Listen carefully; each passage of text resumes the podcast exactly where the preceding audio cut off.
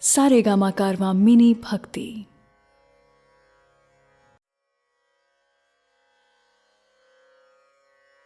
भगवत गीता, अध्याय बारह। दोस्तों, मंदिर में जाकर के आप ईश्वर की उपासना कर सकते हैं। या चाहें तो अपने काम को करते हुए भी कृष्ण को मन में रख सकते हैं। दोनों तरह की भक्ति में कोई फ़र्क नहीं है, लेकिन कृष्ण कर्म योग को अधिक महत्व देते हैं। अगर आप अपना हर काम कृष्ण को समर्पित करते हुए करें तो काम का काम और कृष्ण का नाम भी हो जाएगा। मैं शैलेंद्र भारती, भगवत गीता का बारहवां अध्याय शुरू करता हूँ, जिसका नाम है भक्ति योग।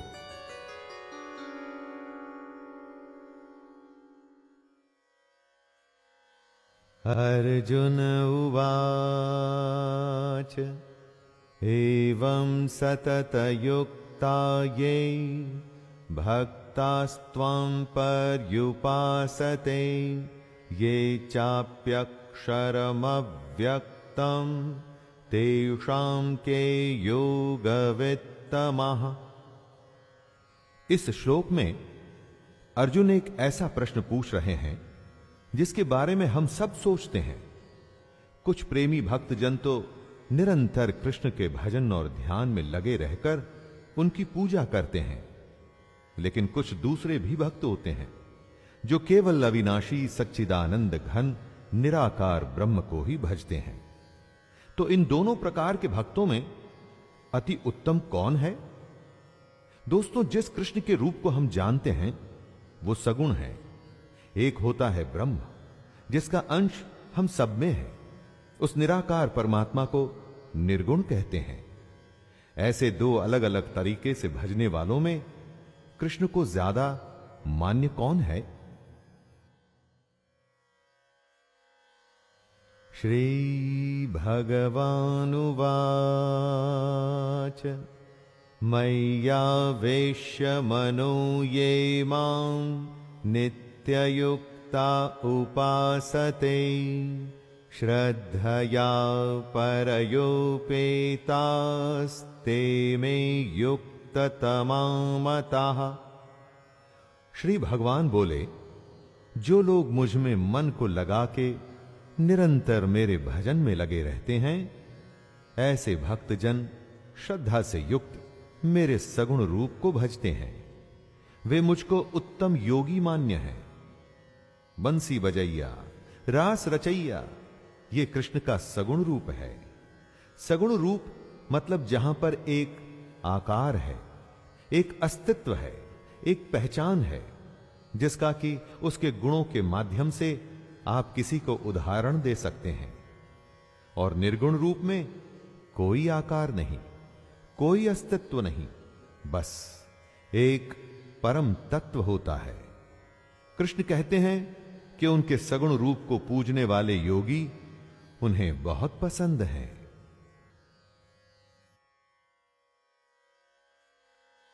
ये त्वक्षरमनिर्देश्यम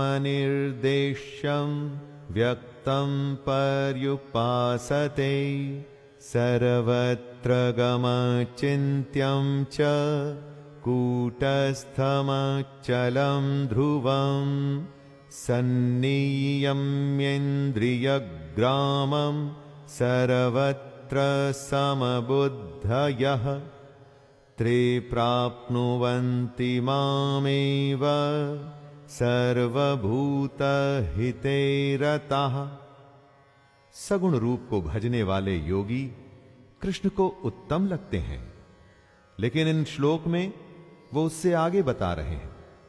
कृष्ण कहते हैं कि जो पुरुष अपनी इंद्रियों को भली प्रकार वश में करके मन बुद्धि से परे, उस सर्वव्यापी, नित्य, अचल, निराकार, अविनाशी, सच्चिदानंद घन ब्रह्म को निरंतर एक भाव से भजते हैं, वे योगी मुझको ही प्राप्त होते हैं।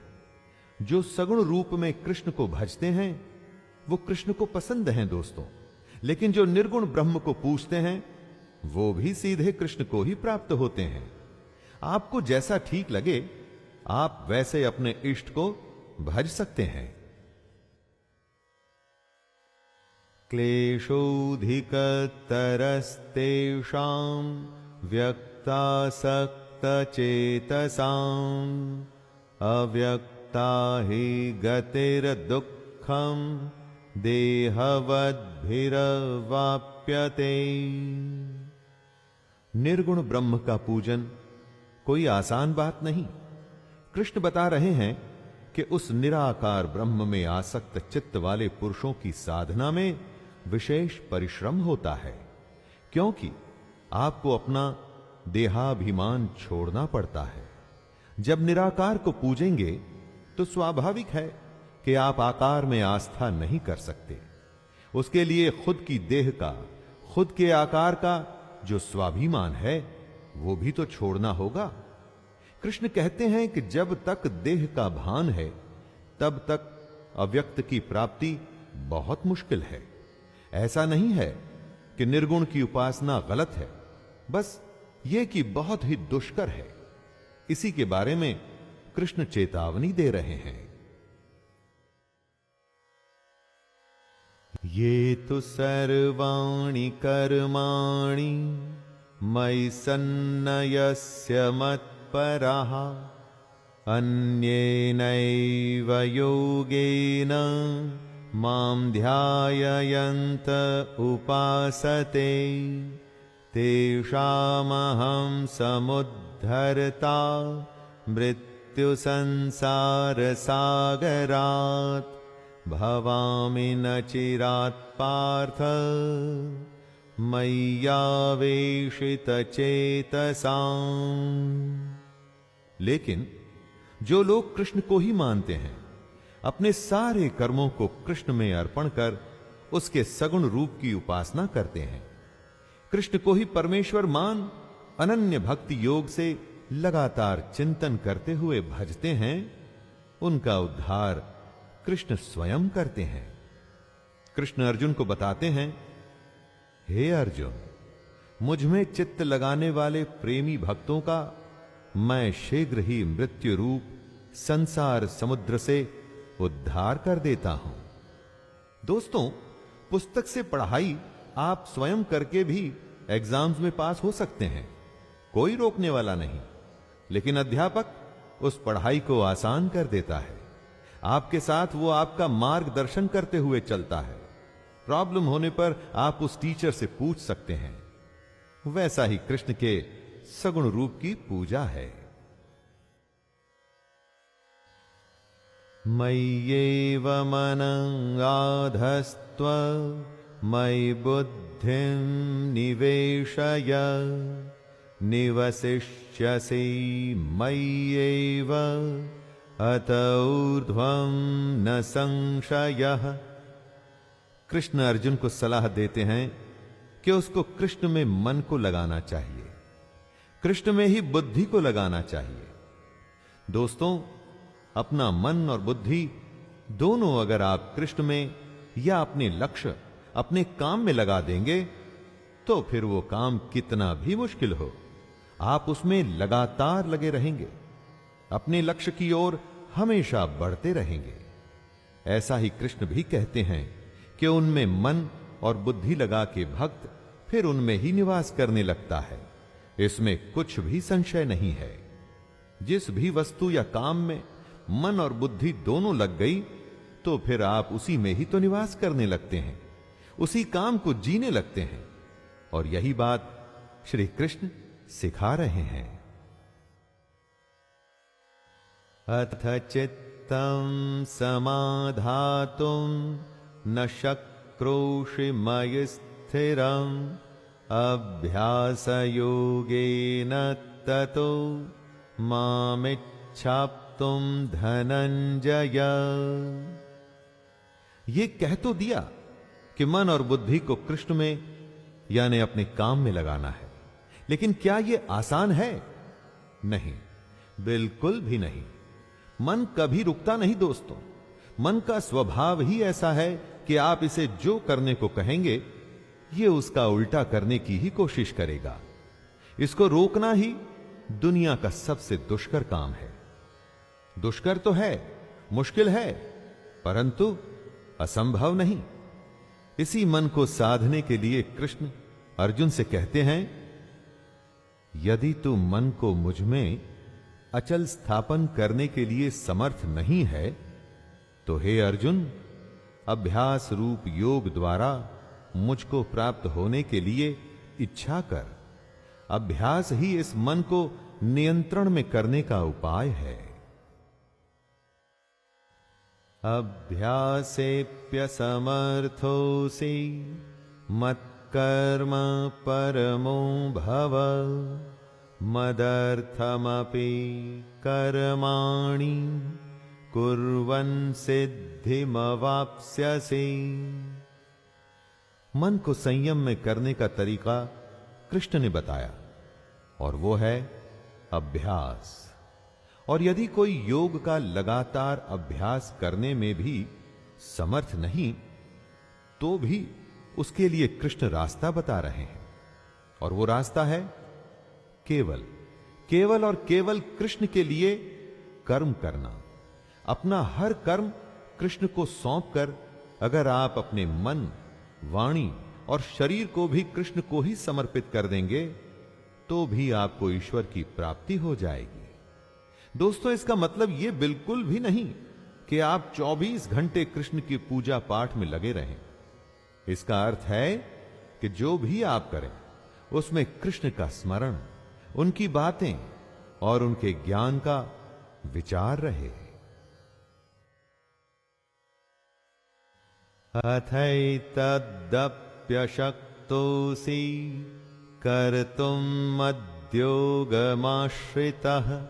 सर्वकर्म फलत्यागम ततः कुरु यतात्मवान। कृष्ण अर्जुन से कहते हैं कि, हे अर्जुन, अपने सारे कर्म तुम मुझको समर्पित कर। अपना मन और शरीर मुझमें लगाने में समर्थ न हो सके तो एक और उपाय है, और वो है कर्मों के फल का त्याग। कर्म करते हुए लाभ हानि का न सोच। फ़ायदे नुकसान की चिंता न करते हुए अगर अपनी मन और बुद्धि पर विजय पा लेता है तो इस उपाय से तो मुझे प्राप्त कर सकता है। दोस्तों, सोचिए, अगर आपने अपने कर्म के लाभ और हानि के बारे में नहीं सोचा तो मन में कभी बुरे विचार आ ही नहीं सकेंगे, क्योंकि मन में गलत विचारों का आगमन ही लालच, यानी कि लोभ से होता है।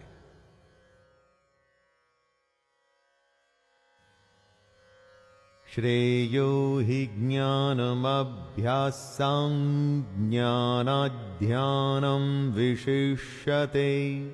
ध्यानात् कर्मफलत्यागस्त्यागाच्छान्तिरनन्तरम् कृष्ण कहते हैं कि मर्म को न जानकर किए हुए अभ्यास से ज्ञान श्रेष्ठ है। यानी कि अगर आप जानते ही नहीं कि आप अभ्यास क्यों कर रहे हैं? तो उस अभ्यास का क्या फ़ायदा? उस अभ्यास से आप क्या पाएँगे? इससे कहीं अच्छा है ज्ञान। कृष्ण कहते हैं, ज्ञान से मुझ परमेश्वर के स्वरूप का ध्यान श्रेष्ठ है। अभ्यास से श्रेष्ठ है ज्ञान, और ज्ञान से भी बड़ा है ध्यान। यानी कि मेडिटेशन, दोस्तों। और एक चीज़ ऐसी भी है जो ध्यान से इन सबसे बड़ी है, और वो है कर्मों के फल का त्याग। अगर आप अपने कर्मों के फल को त्याग सकते हैं तो उससे बड़ी पूजा कोई नहीं। अर्जुन उवाच। अद्वेष्टा सर्वभूतानां मैत्रः करुणम् एव च निर्ममो निरहङ्कारः समदुःखसुखः क्षमी सन्तुष्टः सततं योगी यतात्मा दृढनिश्चयः मय्यर्पितमनो बुद्धिर्यो मद्भक्त समे प्रिय। जो पुरुष हर तरह के द्वेष भाव से रहित है, जो किसी से जलन नहीं रखता, जिसमें स्वार्थ नहीं, जो सबसे प्रेम करता है, जो दयालु तो है, लेकिन जिसमें ममता नहीं, वो पुरुष जो अहंकार से रहित है।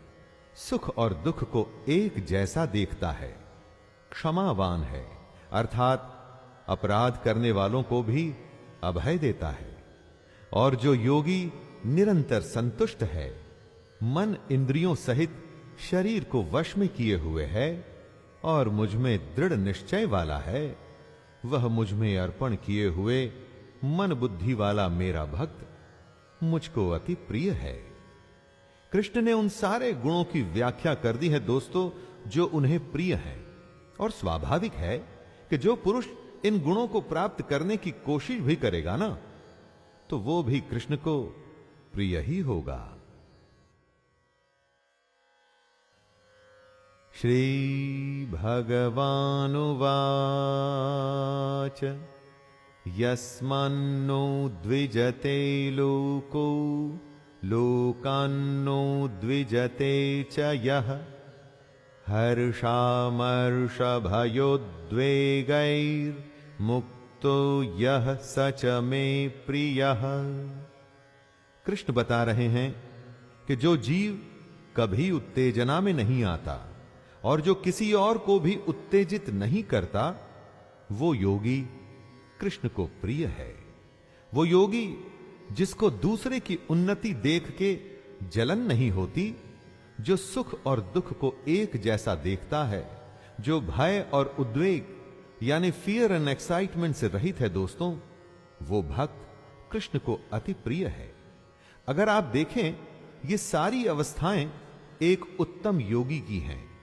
वो योगी जो बस अपने काम में लगा रहता है, किसी भी तरह का भाव उसे विचलित नहीं करता। कुछ भी उसे डराता नहीं। उसका ध्यान बस अपने लक्ष्य पर, अपने काम पर रहता है। अनपेक्ष शुचिर्दक्ष, उदासीनो गतव्यथ सर्वारंभ परित्यागी यो मद्भक्त समे प्रिय। कृष्ण कहते हैं कि योगी को आकांक्षा से रहित होना चाहिए। दोस्तों, आकांक्षा यानी कि एम्बिशन एम्बिशन से ही सारे बुरे भाव पैदा होते हैं। एक तरह से ये ही सारी बुराइयों की जड़ है।